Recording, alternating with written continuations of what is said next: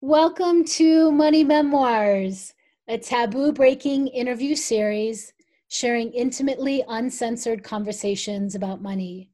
I am Bari Tessler, a financial therapist, author, and creator of The Art of Money, my year long money school and global community. Join me as I connect with brave folks from all walks of life to explore their experiences with money from their greatest struggles to triumphant celebrations, to lessons learned, and unexpected discoveries along the way. These interviews are raw, heartfelt money stories. They're vulnerable, inspiring, and always authentic. These interviews are a snapshot of the personal connection and practical support you'll find in my year long money school, The Art of Money. The Art of Money is a holistic framework that integrates money healing, money practices, and money maps. And it blends together therapeutic, body based practices with so many real life tools that you need to create healthy, sustainable change in your money life. If you'd like to learn more, head to baritessler.com. For now, get comfy and cozy for another intimately uncensored money memoir. Hello, everyone. Welcome to my money memoir series.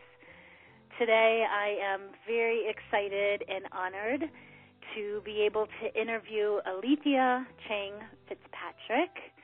Alethea is a women's leadership and team development consultant. She helps people, teams, and companies increase their impact without sacrificing themselves or others in the process. Alethea is an advanced certified coach with the Gaia Project for Women's Leadership and a Myers Briggs certified practitioner. She's also the founder of Photo Sanity, I love that, where she helps parents find joy and connection through photographing their kids. Her background is in architecture, which was fascinating to me when I heard that and she's almost 20 years. She's almost 20 years of experience as a licensed architect in New York City, managing workplace strategy and corporate headquarters projects. She was born and brought up in the UK. Let me say that again. She was born and brought up in the UK. She's lived in Brooklyn since going to college. Now with her husband and her two boys, currently aged nine and six. And I had the honor of meeting Alethea in Santa Barbara last May at the Gaia Lead event. We were both speakers, and she had to, at the very last moment, um, become the MC uh, of the entire event, which was wonderful. And then, as fate would have it, on the airplane ride back to Denver, we got to sit next to each other and we talked nonstop and shared openly and honestly and debriefed about the whole event and our experience, and it was just a wonderful, deeply connecting moment for me to have two and a half, just two and a half hours with Alethea on the airplane, and then I got off in Denver, and she went off to New York City. So, Alethea, welcome to you. Thank you so much for being here. Thank you, Bari. Thank you so much for having me on. And yes, what a gift that was to get to sit together on the plane sort of randomly, right? Because I just I just picked a flight that connected through wherever was convenient. I didn't specifically pick Denver, but it was it was wonderful to chat with you on that flight. I remember that very clearly. Yeah, me too. Me too. Thank you. It was a highlight. It was a highlight of that entire thing, and it was a great way to end it. And yes, and we were we were nonstop. Like, and I don't like flying, we so we were. and we could, probably could have kept going all the way to New York. You know. I think yeah. we could have, yes. Yeah, thank you. So I always like to begin by asking so, where are you in your life right now with work and family? Um, and this time, give a little snapshot of that. Let's begin there. And then we'll dive into the deeper questions about your relationship to money. Yeah, thanks, Bari. So as you mentioned in my intro, um, you know, I live in Brooklyn right now with my husband and two kids. Um, the nine, two boys who are nine and six right now, so fourth grade and second grade. And um, you know, I was born, as you mentioned, I was born in the UK, grew up in England. Um, when I was 18, I came to New York City, supposedly for one year, ended up staying here ever since. Went to architecture school, practiced architecture for almost 20 years, and loved it for a while, but kind of had the growing realization, especially after I became a mom, that it just didn't feel like the best way for me to create an impact and use my talents. So I've really been on a 10 year journey. I actually left architecture twice. I ended up going back. I left uh, when I became a mom. I went back for a few years. I left again um, a couple of years ago. And so I've really been on that journey to figuring out, um, you know, what I want to do with my life, how I can best create an impact. And so, um, that you know becoming a mom led me through photography, doing family photography, then teaching photography um, to other parents, uh, especially moms, helping moms find joy and connection through photographing their kids. That was where uh, Photo Sanity came into play, and then really moving into women's leadership and um, a growing focus and specialization in diversity and inclusion. And so that's that's where I am right now. And what I have been sort of figuring out this year is that I love running businesses, but I really um, am not the best person to be running my own business by myself. Um, and so I've been moving into more of a um, COO or integrator for hire type of role to help uh, CEOs, you know, to help other business owners run their businesses. And I'm finally kind of really feeling like I'm figuring out my sweet spot and how to bring all of my different interests and passions and and and and, and talents together. Wonderful. Yeah, when I first heard about you, I knew that you worked with large companies. I knew you did leadership training. And then somehow, oh, I shared the picture of us on the airplane together. And then folks from all my online world, like all the creative people I know and the artists, they started chiming and going, I love Alethea.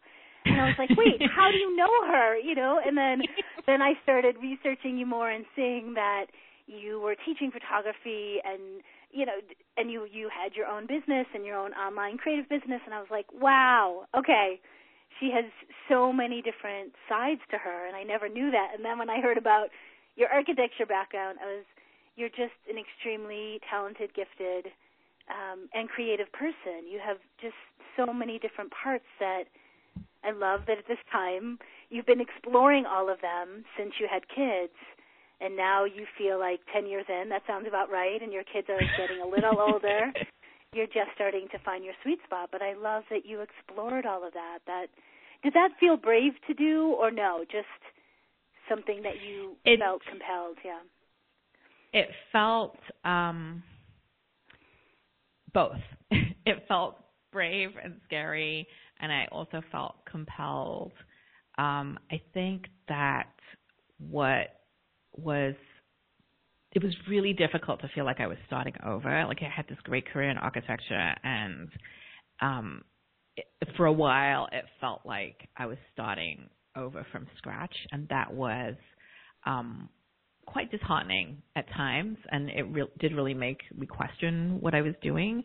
But I kind of just always had, I always had this vision that I could you know, we're going to talk about money, but I had this vision that I could make more money and have a greater impact doing something different. I just didn't know. Like I just had I just knew that was possible, but I had no proof of it. I had no evidence. I didn't know how I was going to do it. I didn't know what I was going to do.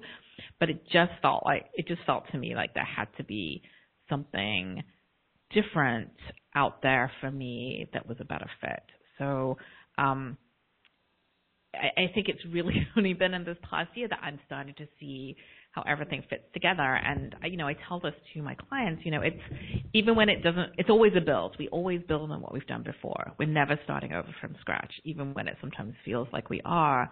And it's an iterative iterative process. And I'm now only now starting to see um, kind of the through line in everything that I've done and everything that I'm interested and everything that I want to do. And I think that, you know, that through line is not something that you sort of discover and then you're done. It's something you continue to explore um, hopefully throughout the rest, you know, through throughout the course of my life. But it's been definitely really um, exciting to to actually see like, oh, there is a through line. I'm not totally crazy, and um, you know, having done one thing for a long time in terms of architecture, it has felt a little bit like I've cycled through a lot of different things. But so it's been it's been sort of um, satisfying to see that the commonality in it all.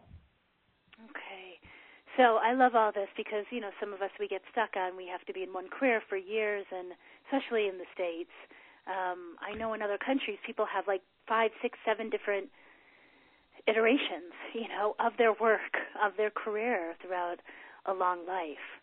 So I love hearing this and yes, I want to go right to the money part, but um, let's let's back up a little bit and and transition into the money part, and then we'll come back here to talk about just how money was impacted or influenced your decisions or what you've been learning.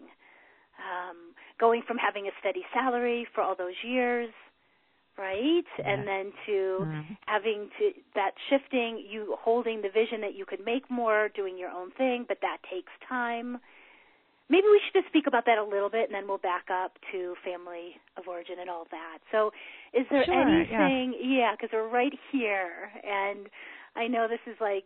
Does this feel okay to go right into this aspect yes. of? Okay. Yes, great. absolutely. Yes, let's let's let's jump in. Do it. Okay.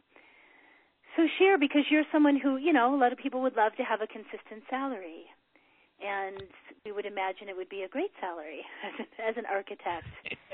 Yeah. Um. Yeah. So I mean, architects are notoriously underpaid, but I had mm.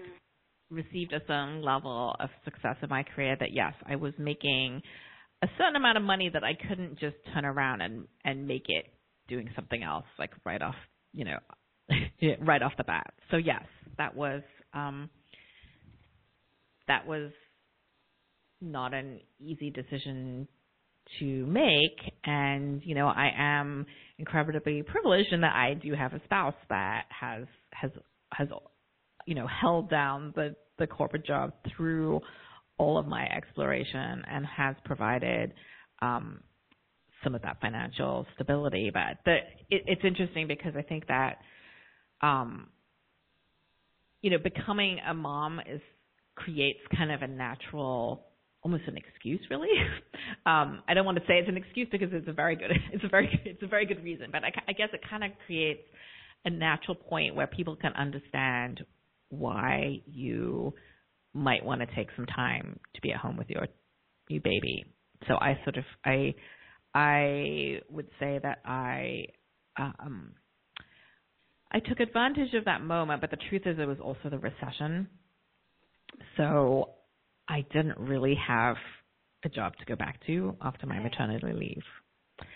And so it just seemed in general like a good time. You know, it, I think it, it was a good time to start. It, I mean, I don't know that a recession is really a good time to start a family, but I guess in terms of a, in terms of um, sort of earning power, it was just a terrible time to be in architecture.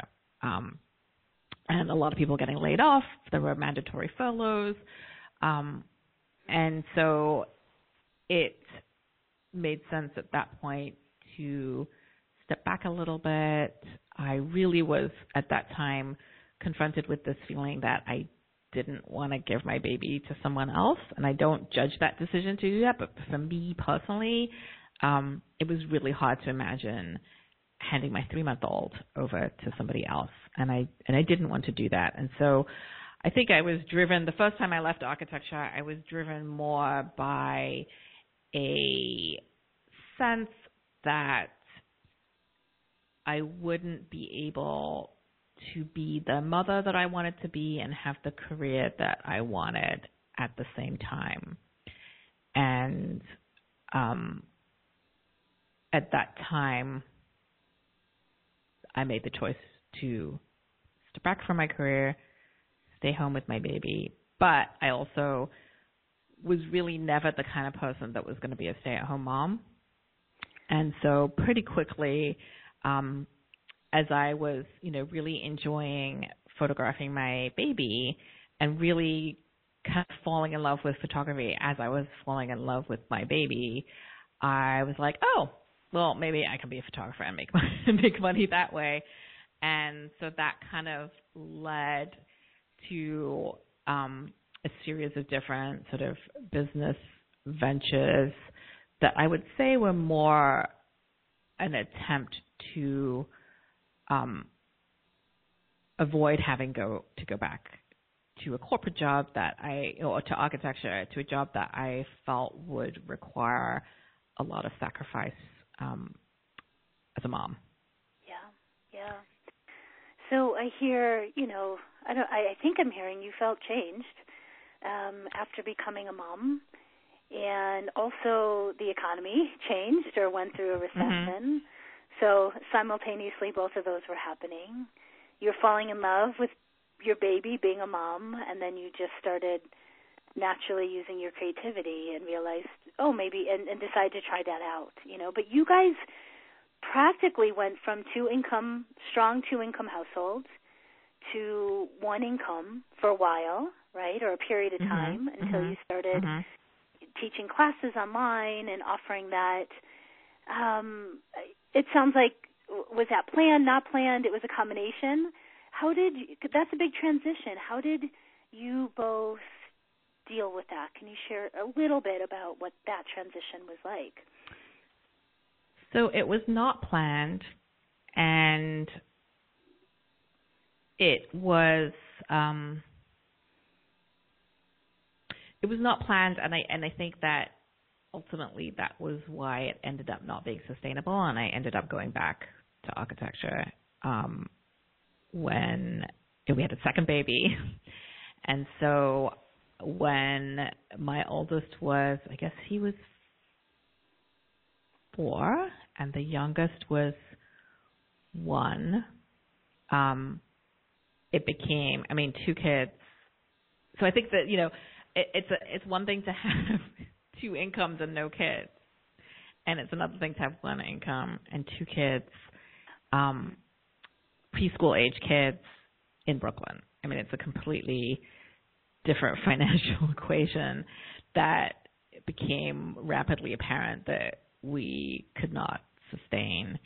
And um, you know, I think that was what was interesting. Know, that was the time at which I started to get immersed in the online business world, also, and um, sort of the equation that I was looking at was very different to the equation, you know, in terms of cost of living, um, was very different to the equation of someone in a completely different part of the country who had a probably not made as much as I had previously made, but also b didn't have to make as Right. much as I made. Right. So, um, so that was a sobering wake up call, I would say, um, as far as what it would take. Like, I just, I mean, just you know, we're we're having honest conversations about money, right? I just couldn't grow my business fast enough to um, make the money that we needed to for to sustain our family in our current lifestyle. And I, and we, you know, we talked about it, and um, for, for me, living in, living in New York City is extremely important for a variety of reasons. Um, diversity being one of them. Um, it's a very segregated city, but it is, but, but there is a diversity here that has made it my home of choice. And with that choice, you know, that choice, those benefits come at a cost. And so, um, after it was, it was a hard reality to face. Um, but you know, four years, four years later, the economy had shifted and, you know, the kids were a little bit older and, um, the picture was a little bit different. And, you know, we had two we had two kids in in preschool, um, and we weren't sure what we were going to do for elementary school, and so um, I made the decision that I would need to go back into architecture, and I also um, was ready to uh, give it another shot, sort of see if I could fall back in love with it. An opportunity came up that was really interesting and and so I took it. And I and actually one of the things that I and it was a really it was a really um it was an incredible experience to do that because it actually really helped me disprove or unlearn some of the myths that I had sort of accepted as far as um, sort of that career versus motherhood type of binary. Um, and by that, I mean that I decided to go back into architecture to see if I could have the career that I wanted and be the mother that I wanted. And if I could um, create value that wasn't dependent on putting in long hours. You know, I went back in uh, to architecture being very clear in my interviews, you know, I I've done the 70 hour work weeks and I'm not going to be doing those, but I have a lot to offer and um honestly, I was much I was much better at my job for it. So you were much better at your job because you negotiated clear hours, um, you created boundaries, you negotiated boundaries, you just set up how you can work, when you could work, hours and all of that in a completely different way than how you did it before you had kids and had unlimited time and energy. Yeah? yes, exactly. exactly. And I also refused to accept that I refused to accept that I that because I was a mother, I was less valuable in the workplace. In fact, I wanted to prove that because I was a mother, I was actually more valuable in mm. the workplace. Mm. How were you able to do that? How did you find that strength, that clarity, that knowing of your value from within to be able to do that?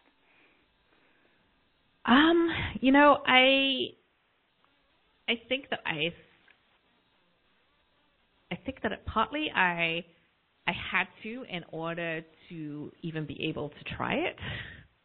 I had to go in with this sort of hypothesis, this belief that it was possible, and um, and I sort of went in with a very almost like a experimental mindset of like I have this hypothesis, so I'm going to test it out and see if it's true. Um, I think also that again, I think that the natural cycle of the economy really worked in my favor. You know, honestly, like when you, you know, when you spent four years at home with your kids and, you know, sort of abandoned your career and are trying to do something different, um, your confidence can really, t- like my conf, I'll speak for myself, my confidence took a huge hit to the point where as I was starting to think about looking at architecture jobs, I thought I was unemployable. Mm. And I started talking to a couple of recruiters and and and I was really it, it just went really differently to how I was expecting. Like my confidence came back like almost instantly as soon as I started talking with them.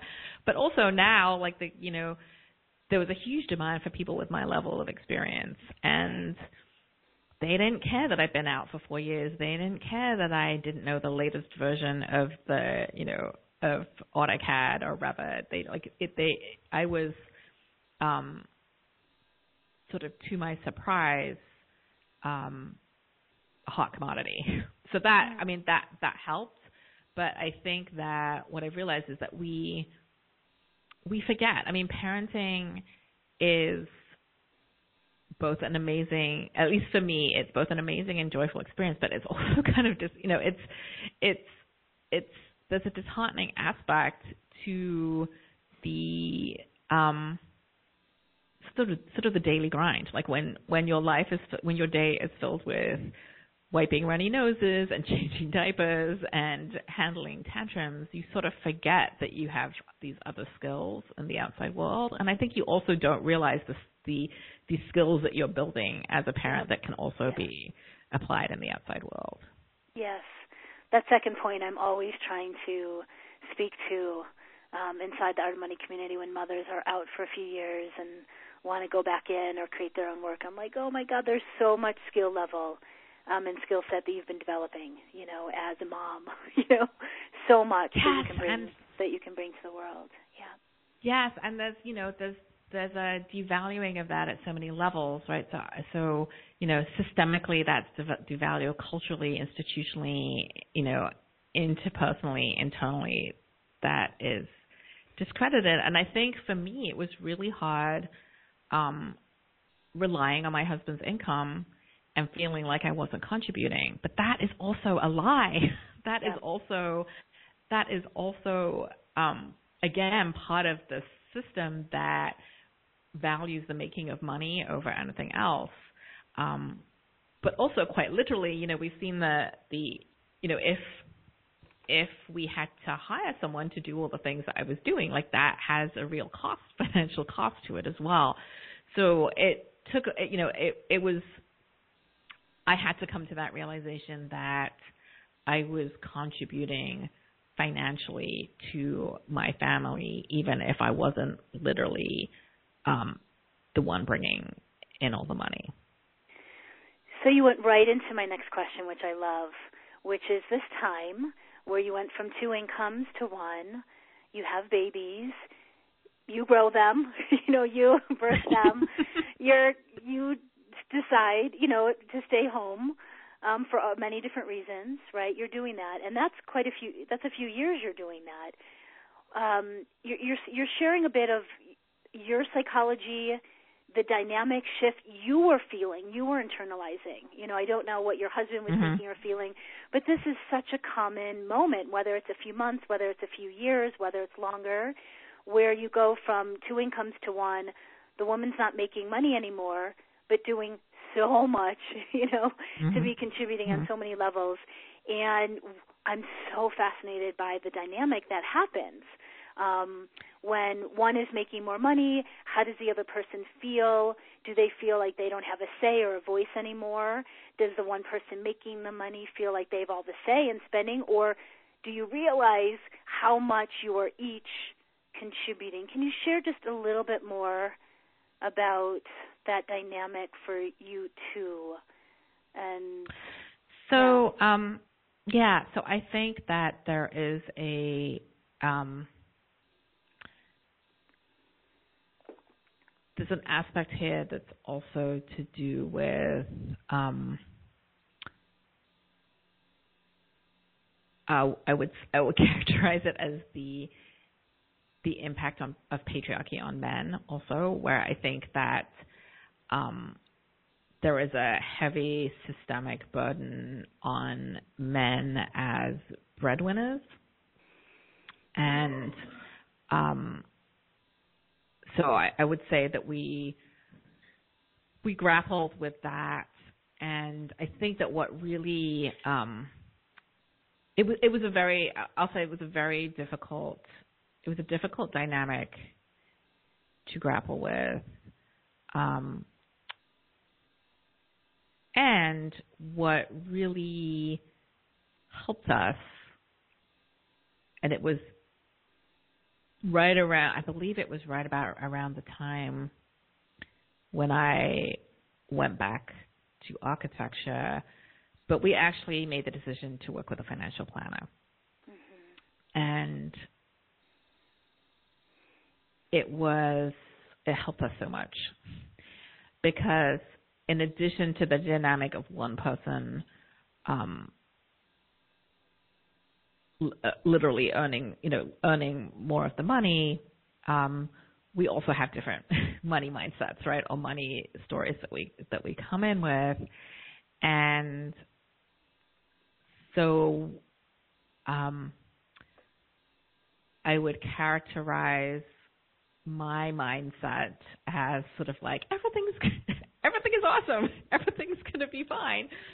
Um, and my husband was like, we are one step away from like being homeless on the street.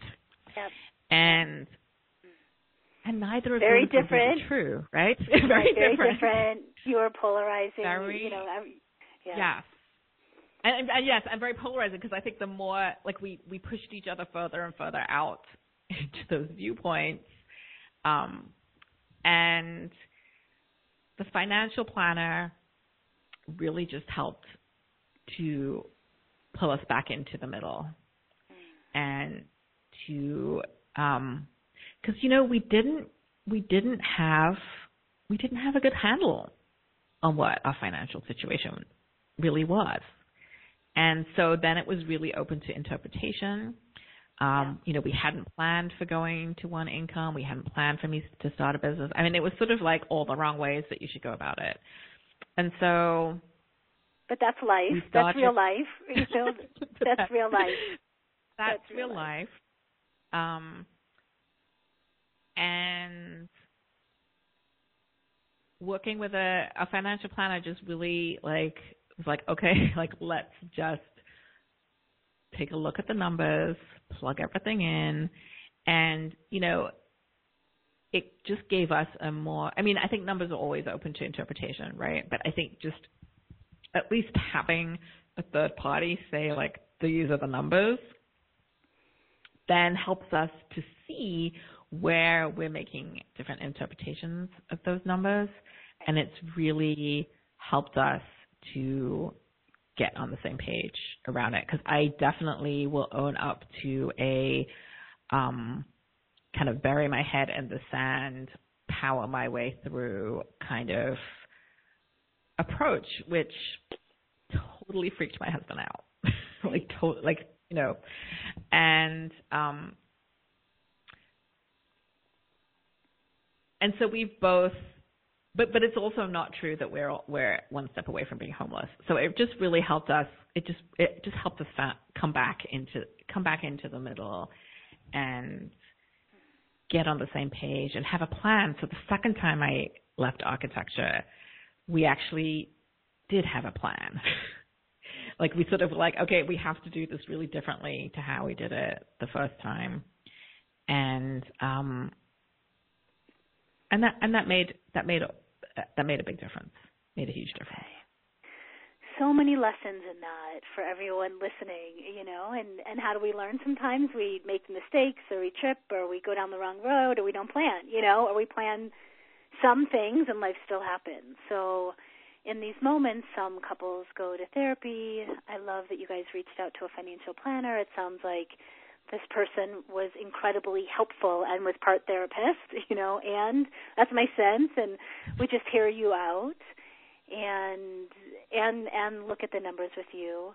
It's so important for couples. It's so common to polarize, you know, and that that's your husband's like feeling based on his own history, trauma, you know, lineage, where he's come from. Mm-hmm. Yeah, that's what it feels like. It it literally feels like he's one step away from being homeless. You know, my husband has a version of that too. I know that one. Um, and then you're over there going, everything's great. you know, everything's everything's gonna work out. Like, come on, you know, everything's gonna work out. Which each side has its things to bring to the table, and I love that you said you you came more to the middle, you know, and by getting a third person, it, it just brought you both to the middle where you each could see each other's viewpoints a little bit more instead of being horrified, which, you know, understandably. Yes, because our viewpoints, yes, yes, because our viewpoints were very, our viewpoints were um, to the point where it was very traumatizing for each of us to hear the to have the other have that point of view. Okay. And um, and you know, I think that um, one thing um, one thing that I greatly appreciated. So we went. So so my husband did the research on some different financial planners that we interviewed, and um, we spoke with two or three, I think. I don't remember, and they were all fine, but they were all men. And I was like, "Can we talk to? like, can we talk to a woman?"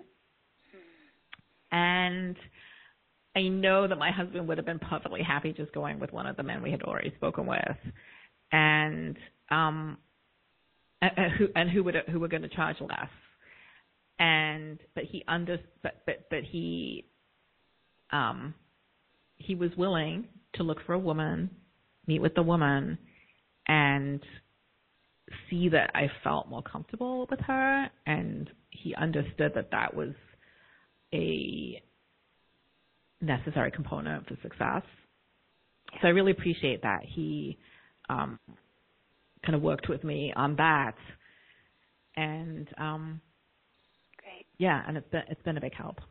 Mm, great, great for you knowing that, voicing that, asking for that, making it happen, and him being willing.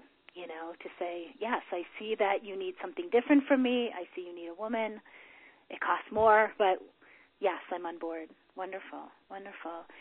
Let's go back a bit into your childhood and history, and if you would share some stories of um, how did you grow up? I know you grew up in UK. Share a little bit about your lineage, what you learned from your family around money um, that you would consider positive or negative. How has your upbringing influenced your your patterns around money and um, where you are today? I know that's a huge question, so just share share some of that. Yeah. So, um, so I describe myself as a British-born Chinese American. So I'm an that. immigrant daughter of immigrant parents.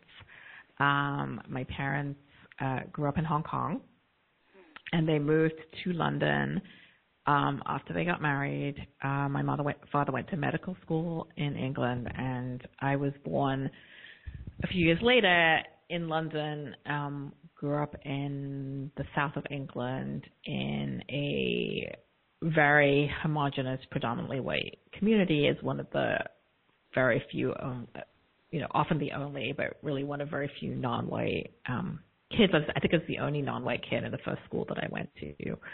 Um, and it's interesting because I think what I've, I, th- I think one of the things I've realized in terms of my feelings around money um, is that I have tended to take on other people's emotions around money. And what I took from my childhood was both both scarcity and abundance. So, you know, as immigrants, I would say that my experience of growing up was that my parents were very frugal and very strategic about money. Um, but there was also a certain level of abundance. Um, we were, you know, my father was a doctor. Um, my mother stayed home, but then she went back and got her master's, and um, she got the corporate job in London commuting. And so um, they created, you know, a solidly middle to upper middle class life, um, very, very intentionally for for me and my sister. Um, so I think the message was that we had to be really careful about money, but there was always money to be careful with. And so I am supremely privileged in this respect that I have never experienced, um, either as a child or as an adult, really that kind of fear of not making rent, not being able to pay the bills, not being able to buy groceries, not having a roof over my head. Like I have not experienced that kind of fear around money and I do think that has, you know, I think that that socioeconomic privilege is partly what fuels that kind of um la la la everything is fine kind of mentality um around around money. And do you feel that you know I hear I hear this, but it, it's different for everyone. For uh, first generation immigrants, there's a level of such high achieving that the parents expect, want for the kids, that you take on, and that usually there's a series of like three or four jobs that you, you must consider, and that's it. Can you share a little bit about that? Is that so, partially why you chose architecture, or no? So I think that my father, I, I my father probably had the choice, right, of doctor, lawyer, maybe engineer. Um, and he was actually pretty specific that he did not want us to necessarily go into medicine. Um, architecture, I mean, it's kind of funny because I wasn't the kind of I was um, rebellious in spirit, if not in action or appearance, as a, as a child. Um, like no one would ever looked at me and said, "Oh, she looks like she's really rebellious." But I definitely had a rebellious spirit. But my parents were the ones who suggested architecture because I could never, sort of, I always had that. Like no, I could never come up with what my favorite subject was at school. I was always really interested in both the arts and the sciences. I was always very sort of like left brain and right brain. And so they suggested architecture and I you know, in England you have to choose a spe- like you can't go to college and do liberal arts. I mean, maybe now you can, but back then you really had to choose a subject. Um, and so architecture felt like a good way of not having to choose a subject, but it seemed like a lot of different things fell under architecture. You study history and philosophy and art, but also engineering and math and science. So um, that was really what attracted me to architecture. And I think that that is actually what, even though I'm not practicing architecture anymore, one of the things I've been doing this year is kind of re embracing my identity as an architect because I think that that way of thinking in terms of integrating a lot of different aspects um, is very much a part of who I am. So I do. Um, it's been really helpful for me to sort of reclaim that and you know reclaim my identity as an architecture, even though buildings ended up not being the best creative medium for me. And and does this go back to when you say around money that you feel like you took on the emotions of everyone around you. And so you've been on a journey of exploring all these different parts of you um, and what you've taken on from people around you. And how, yeah, say a little bit more about this concept of how you experience money. What are the emotions that came up as a kid, or it could have been all of them, or all the different ones that you were trying to process, and what are the how where are you at today when you think and feel about money, and and how do you connect the dots between um, coming from a Chinese family from Hong Kong who was in UK and now in America or United States? How, how, is that making sense? I'm, I'm wanting to under. I want. I, I would yes, love to hear yes. more about this from you. Yeah. Yeah, so it's very interesting. So one of the things I've really been thinking about, so, so really, so what I learned, okay, one of the things I've really been thinking about is what I learned growing up, which was assimilation. So assimilation is where in order to gain a sense of belonging, you blend in Hmm. and um, you're not you're not valued for your un- so so inclusion is when so you know um so bringing a little bit of a diversity and inclusion perspective to this you know inclusion is when you feel a sense of belonging and you also feel that you're valued for your uniqueness and assimilation means that you have the sense of belonging, but you don't feel that you're valued for your uniqueness. So what I learned growing up in predominantly white communities was to blend in, be as white as possible in order to stay safe. So I start with that because I think that that is also where some of the um, I mean, I think I'm also just naturally um, very empathetic or I'm an empath, so I do naturally take on people's emotions. I'm very attuned to people's emotions, but I think that part of you know, but then growing up with this sort of strategy of being a little bit of a chameleon and, and blending in in order to be safe, um, meant that my ability to pick up on other people's emotions helped me to better assimilate. Um, but there's a real to assimilation, um, which is Say that, that again. You cut out right there. Say that there's a real what to a- assimilation. But there's a real but there's a real cost to assimilation. It's both a privilege, right? And with as someone with lighter someone who's not white but has lighter skin, I have it's easier for me to assimilate. And um, Asians are allowed to uh, systemically allowed to um, or are even positioned as a model minority and weaponized against other people with darker skin. Um, and in this country, you know, African Americans and Indigenous people particularly.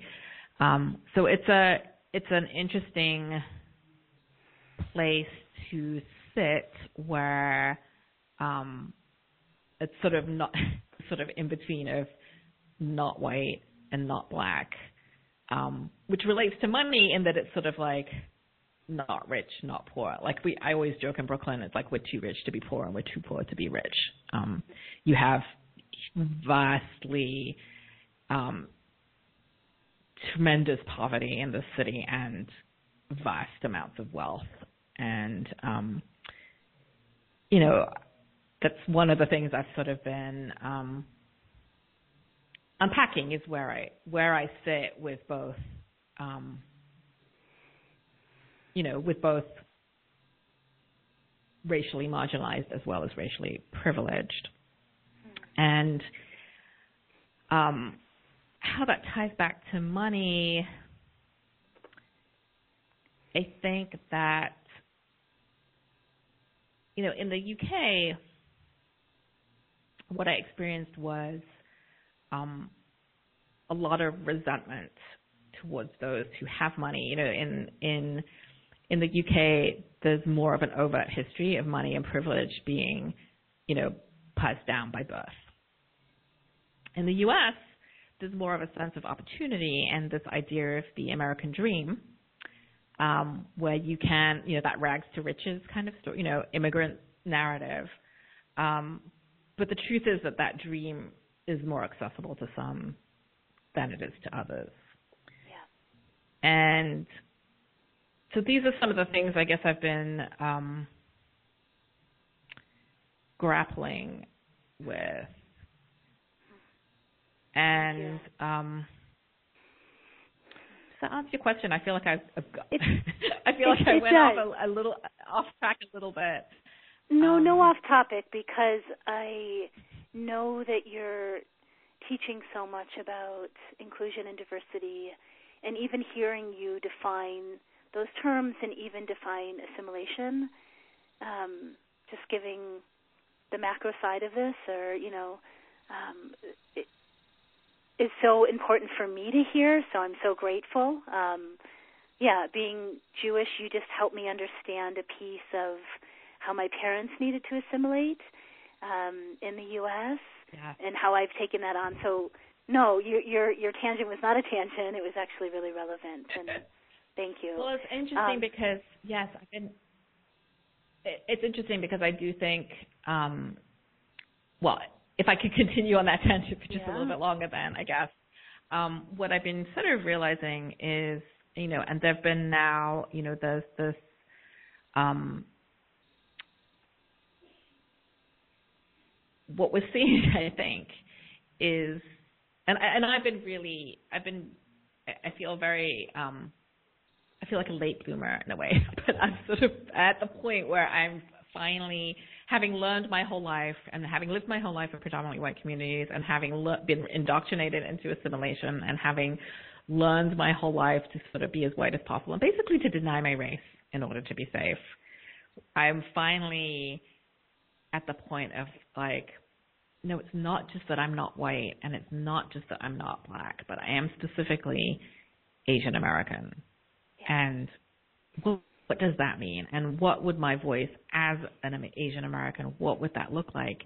And I and what I'm sort of seeing, you know, in a way, like just thinking about model minority and assimilation, and you know, I think that what Asian Americans in a way have done um, when you look at some of the stories that are coming, you know, some of the you know, there's a, Asian Americans are challenging Harvard in terms of discrimination and wanting to dismantle affirmative action. Um, and you know what you're seeing is that larger and larger percentages of students at Ivy League universities um, are Asian, and we're seeing the same thing here in New York City in terms of the very competitive highly coveted spots at, spe- at the specialized high schools um, are, more and more Asian, and it's almost like, um, Asian Americans are are beating white people at their own rules for success, and have kind of set out to um, check off all the boxes in terms of what um, white dominated culture has deemed is necessary in order to be successful mm. and and now they you know they've worked really hard and they have earned the spoils of success and are um you know wanting to wanting to receive wanting to receive those and um I so I have a question. That, Can I? Uh, I want you to keep yeah, keep yeah. going, and then I have a little teeny follow up question around this. Yeah. Well, I guess what I've been thinking about, I don't, I don't have any good conclusion. I don't have any good conclusion to this yet, but that's kind of just how I'm how I'm okay.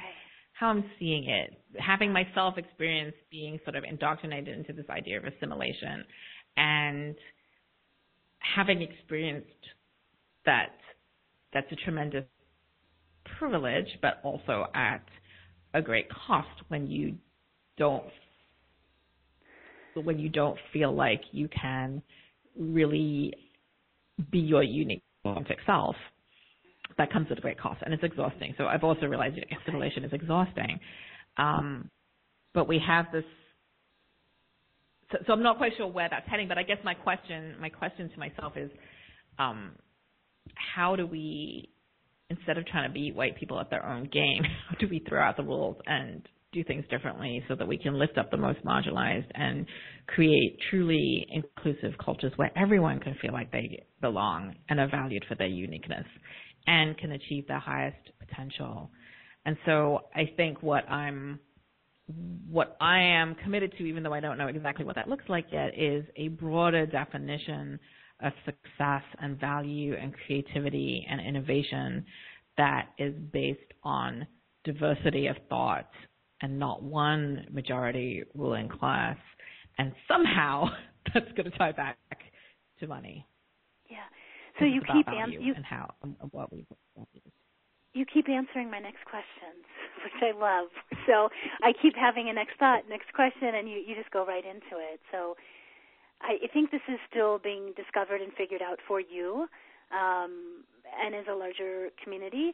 Um, but my question was, so what are you discovering is the um, um, is the uniqueness, is the gift, is the strength, um, is the how would you be defining success? You know, as a Chinese UK American American, what is that for you? And it sounds like that's all still being figured out based on um, your journey and having to assimilate or and all and all of that, and you're still figuring out what that how you would define all of that. What's the gift? What's the strength? How you're defining success, and and where you would be taking pride in your own lineage. Have you already answered that? Yeah, I ha- think that's probably a lifelong process, but yeah. I, where I'm at right now is really, I think, about this idea of inclusion and what does that look like. But for me, that's really about how, you know, so then it sort of, you know, I pull in my sort of coach hat, which is how you get everyone into that zone of genius. Um, and the idea of the zone of genius comes from Gay Hendricks' book, The Big Leap, and he defines your zone of genius as like where you create the most value for the least amount of effort. And I've been really fascinated by that idea of finding my zone of genius and also helping other people to find their zone of genius because I think that's how you make a better world for everybody. And we can create systems and structures that allows that to happen, we are just going to have a much more um, abundant world. So, so Love that, it. So yes. that's that's yes. yes. That, that's so, where that's where I'm at with it. Yeah. Okay, we could end right there, but I have one last question on the tip of my tongue, and then I'm, i want to read something for your website um, to end with. But you know, here you have two young boys, so around money and around Genius Zone, you know what? They're still so young. What, if anything, are you starting to teach them? Um, that's different than where you came from, or it is a part of that. You know, a little bit of what you're starting to teach your young boys um, around how to have a healthy relationship, healthy and empowered relationship to money. So I think um, that's going to be a process also. Of course. um, I, I, I think that one of the things I want to share, which kind of speaks to this, um, there are a few breakthroughs that I've had regarding money, which kind of relates to our previous discussion.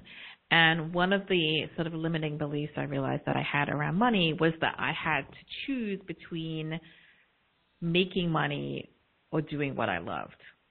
Yeah. And so one of the um, sort of mantras I've developed that I to rewire my thinking is I make money doing what I love. Mm. So I think the assimilation model is that you can't have both. Yeah.